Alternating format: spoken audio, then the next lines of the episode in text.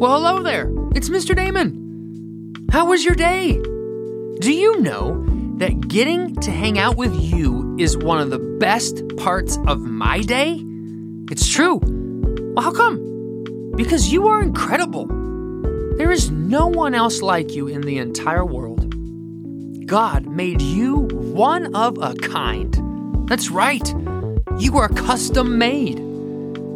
And before we get started tonight with our story, why don't you take a second and ask your parent, your mom or dad, grandma, grandpa, auntie, uncle, whoever it is that you live with, if they want to come and listen to tonight's Church Kids Bedtime Story with you.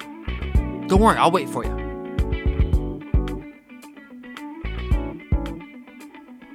Okay, we ready? All right.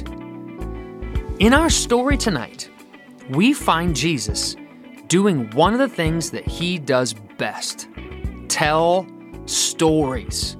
It's true, Jesus is the best storyteller to ever live. In fact, people would travel from miles around to listen to him tell stories about who God is and how we were made to be best friends with him. One afternoon, Jesus sat surrounded by a massive crowd of people and every single one of them was excited to hear him tell another story about God the Father. As Jesus talked about a verse from the Bible that says, Love your neighbor, someone interrupted Jesus' story and asked, Well, what do you mean by my neighbor? Are you talking about the guy who lives next door to me? I'm confused, Jesus.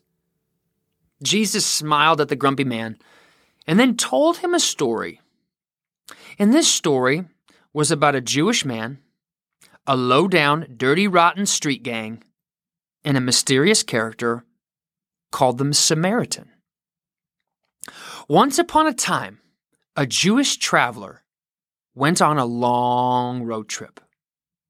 All the people in the crowd thought, Ooh, I haven't heard this one yet. This is going to be good. Jesus was like, Please stop interrupting. And the people were like, Okay. He continued. The journey that this Jewish traveler went on was long and dangerous. It was filled with sharp rocks and steep cliffs and thieves. As the tired traveler hiked up a particularly steep mountain pass, suddenly the low down, dirty, rotten street gang of thieves jumped out from behind the rocks and surrounded the traveler. They punched him, kicked him, pulled his hair, poked him in the eye. If that wasn't bad enough, the gang stole all of his stuff his money, his shoes, his clothes. And they ran away, leaving him half dead in the middle of the trail, lying in a pool of his own blood. If someone didn't help the wounded traveler soon, he was going to die. Then, as luck would have it, a priest walked by Oh, he was saved! Surely the priest would help the traveler, right?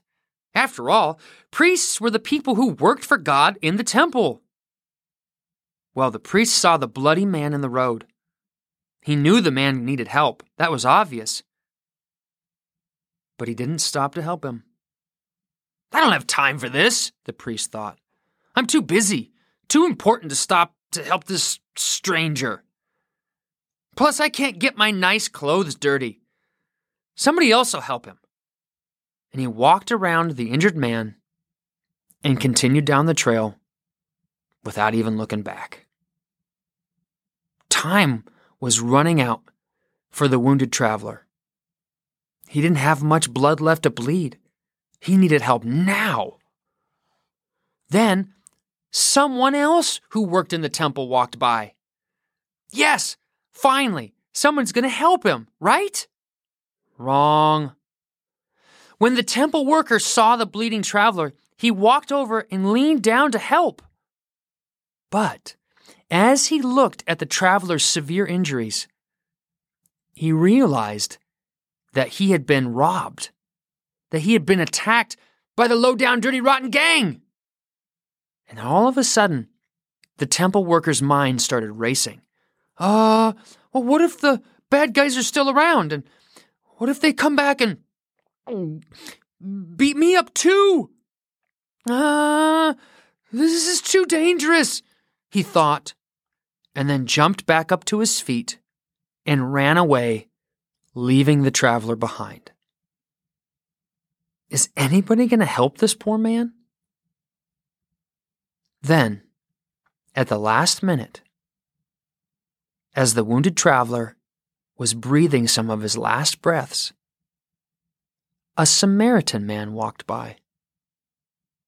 You see, Samaritans were people from another country, and the Jewish people didn't like them at all. In fact, the Jewish people thought Samaritans were less valuable than they were. So they bullied them, and they treated the Samaritan people very badly. It was racism. But the Samaritan man saw the wounded Jewish man in the middle of the trail, and instead of leaving him there, like the priest and the temple worker had done, he felt empathy for him. He got down off of his donkey and he kneeled in the dirt and began to help him. He put bandages on the man's cuts, stopped the bleeding. He saved his life. And if that wasn't enough, then the kind Samaritan put him on his own donkey and took him to the hospital. And he paid for the wounded traveler's hospital bill. Jesus finished telling this story, and the crowd sat there in silence. You see, they couldn't figure out why the Samaritan would be kind to someone who had been so mean to his friends and family. Jesus asked the crowd, What man in today's story was the real friend of the traveler? Who acted like a real neighbor? And everybody in the crowd said, The Samaritan.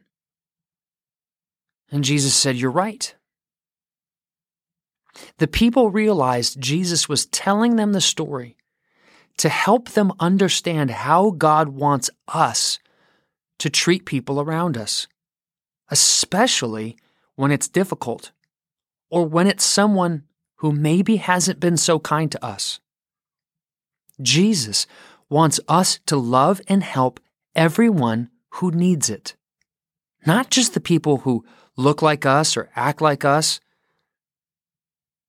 but everybody that we see that we can help. The truth is, sometimes it's hard to be friends with people who are not friendly to us. But when we see how much Jesus loved us when we were unlovable, it makes us want to love the people around us the same way. Here's a question for you and I to think about Are we only kind to the people who are kind to us? No way. We're kind to everyone around us. Why? Because that's how Jesus treats us.